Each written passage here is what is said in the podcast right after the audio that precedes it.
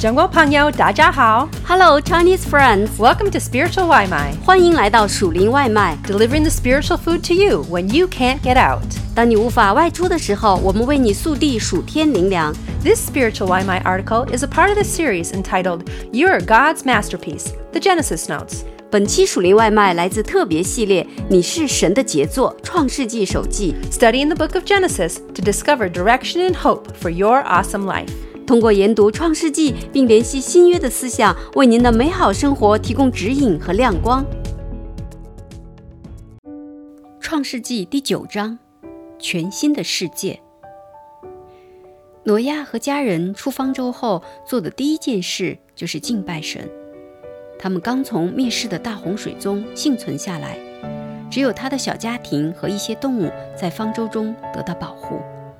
毫无疑问，挪亚非常尊重神，特别是在经历这样改变生命的大事后，更对神有一种神圣的敬畏。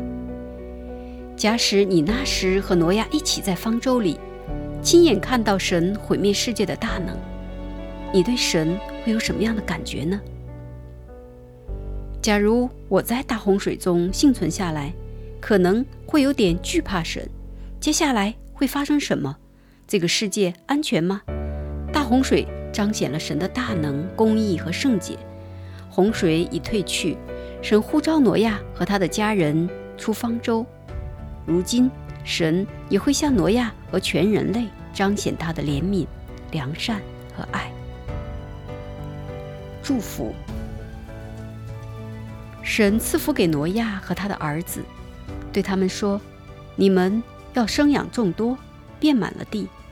凡地上的走兽和空中的飞鸟，都必惊恐惧怕你们。连地上一切的昆虫，并海里一切的鱼，都交付你们的手。凡活着的动物，都可以做你们的食物。这一切我都赐给你们，如同菜蔬一样。唯独肉带着血。”那就是他的生命，你们不可吃。流你们血害你们命的，无论是兽是人，我必讨他的罪。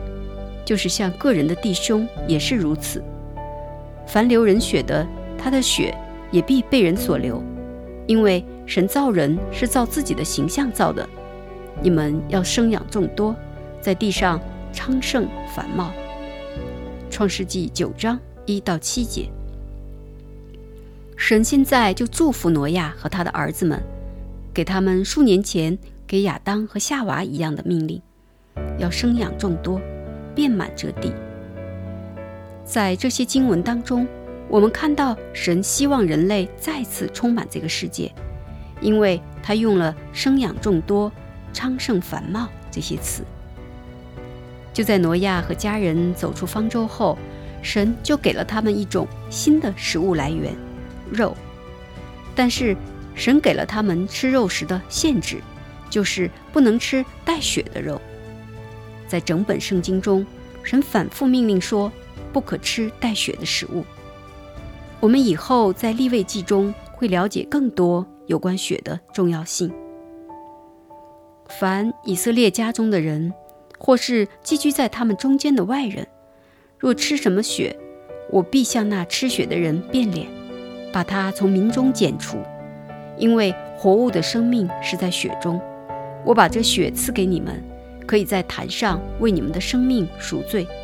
因血里有生命，所以能赎罪。因此，我对以色列人说：你们都不可吃血，寄居在你们中间的外人也不可吃血。利未记十七章十到十二节。科学研究表明。血液把氧气和营养成分输送到身体各个器官。如果我们回想一下亚当，神向亚当吹气，亚当就活过来，然后亚当的血就把神的生命气息带到身体的各个器官。血里有生命。神告诉挪亚可以吃肉，但不能吃带血的肉。之后，神接着又命令不可流人的血。神命令他们不可杀人，如果杀了人，你必要受惩罚。你记得在大洪水之前，世上出现的严重问题是什么吗？地上满了强暴。我相信一定有很多杀人事件。神清楚地说，他会惩罚凶手。在这七节经文里，神着重强调了生命。他想要挪亚的家族生养众多，并且命令他们不可杀人。他们要创造生命，而不是毁灭生命。耶稣也同样看重生命。盗贼来，无非要偷窃、杀害、毁坏。我来了，是要叫羊得生命，并且得的更丰盛。约翰福音十章十节。在这段经文里，耶稣谈到他会如何带来生命，不过他也会为我们舍命，还把他所行的与撒旦所行的区分开来。耶稣带来生命，撒旦带来死亡。我们要站在生命这一边，所有的生命都很宝贵，你的生命也非常宝贵。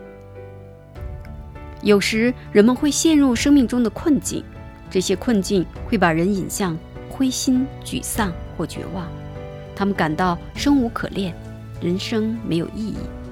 请记住，神会激发生命，他看所有的生命为宝贵，也包括你的。魔鬼想欺骗你。说你的生命毫无价值，这是谎言。你的生命是何等珍贵！你是神给挪亚祝福当中的一部分，遍满全地。你是神计划里的一部分，你是神的珍宝。盟约。神小玉挪亚和他的儿子说：“我与你们和你们的后裔立约，并与你们这里的一切活物，就是飞鸟、牲畜、走兽。”凡从方舟里出来的活物立约，我与你们立约，凡有血肉的，不再被洪水灭绝，也不再有洪水毁灭它了。神说：“我与你们并你们这里的各样活物所立的约是有记号的。我把红放在云彩中，这就可做我与地立约的记号了。我使云彩盖地的时候，必有红现在云彩中。”我便纪念我与你们和各样有血肉的活物所立的约，水就再不泛滥毁坏一切有血肉的物了。虹必现在云彩中，我看见就要纪念我与地上各样有血肉的活物所立的永约。神对挪亚说：“这就是我与地上一切有血肉之物立约的记号了。”创世纪九章八到十七节。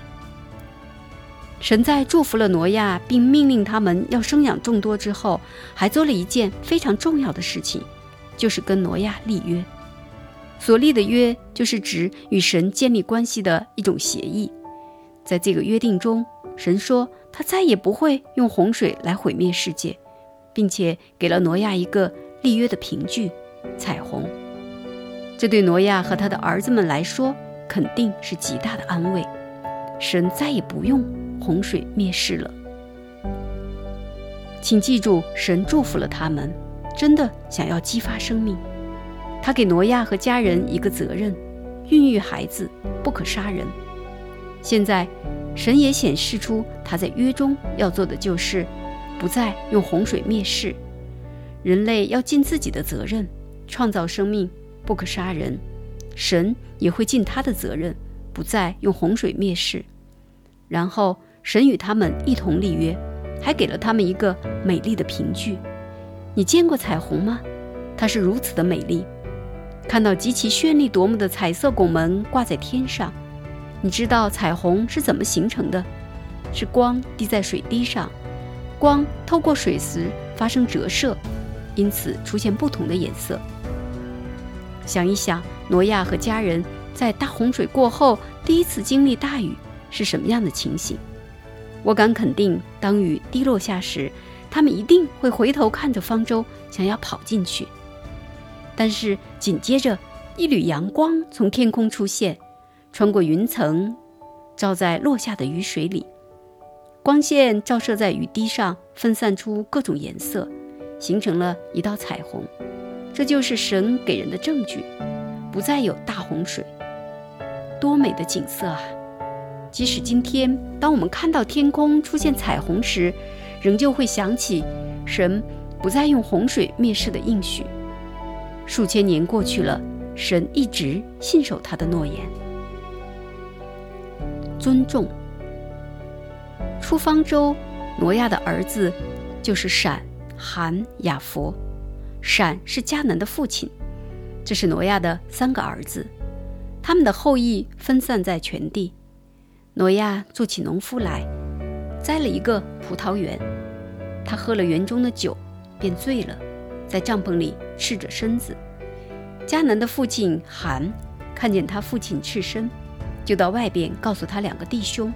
于是闪和雅佛拿件衣服搭在肩上，倒退着进去。给他父亲盖上，他们背着脸就看不见父亲的赤身。挪亚醒了酒，知道小儿子向他所做的事，就说：“迦南当受咒诅，必给他弟兄做奴仆的奴仆。”又说：“耶和华闪的神是应当称颂的，愿迦南做闪的奴仆，愿神使亚佛扩张，使他住在闪的帐篷里，又愿迦南做他的奴仆。”洪水以后，挪亚又活了三百五十年。挪亚共活了九百五十岁就死了。创世纪九章十八到二十九节。挪亚离开方舟之后，立刻就开始工作了。他种植了一个葡萄园，他非常喜欢自己酿的酒。不幸的是，有一天他喝醉了。我们不能批评挪亚喝酒，因为神并没有批评他。不过我会说，注意不要喝太多的酒，你可能会像挪亚那样让自己蒙羞。喝太多酒必会带来羞愧、难堪，甚至更糟糕的后果。不要让酒精控制了你。在这个故事里，我们在挪亚的三个儿子闪、含和雅佛身上学到了一些东西。在这个故事里，含做了两件事，他看见父亲赤身。并且开始议论，他可能并没有说合宜的话。韩或许有意说是非、嘲讽，甚至讥笑。他将父亲的羞耻公之于众。我们无法确认他到底做了什么，但我们很清楚接下来所发生的事。他的兄弟闪和雅佛并不像他，他们没有去看父亲的赤身，而是去遮盖父亲的羞耻。他们对父亲不仅显出尊重，还有怜悯。我们一起来学习闪和雅佛，相互尊重，尽可能的用怜悯来遮掩彼此的羞辱。当我们向别人施以怜悯时，自己也会蒙福。新世界的开始。如果我们将这一章的三个部分合在一起，就可以看到以下几个点：一。神看生命为宝贵，要生养众多，不可杀人。二，神想跟所有人建立关系，立约。三，神要人类彼此尊重。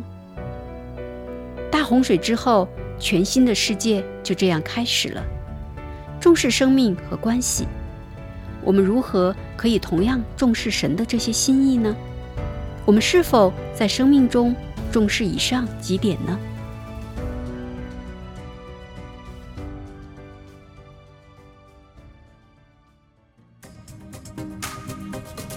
？Thanks for having some spiritual limai with us. 感谢你今天属灵外卖。We hope that you liked it and that it fed your soul. 希望你喜欢，令你满足。And we hope you come back for some more. 期待你再次回来。We love ya. 我们爱你哟。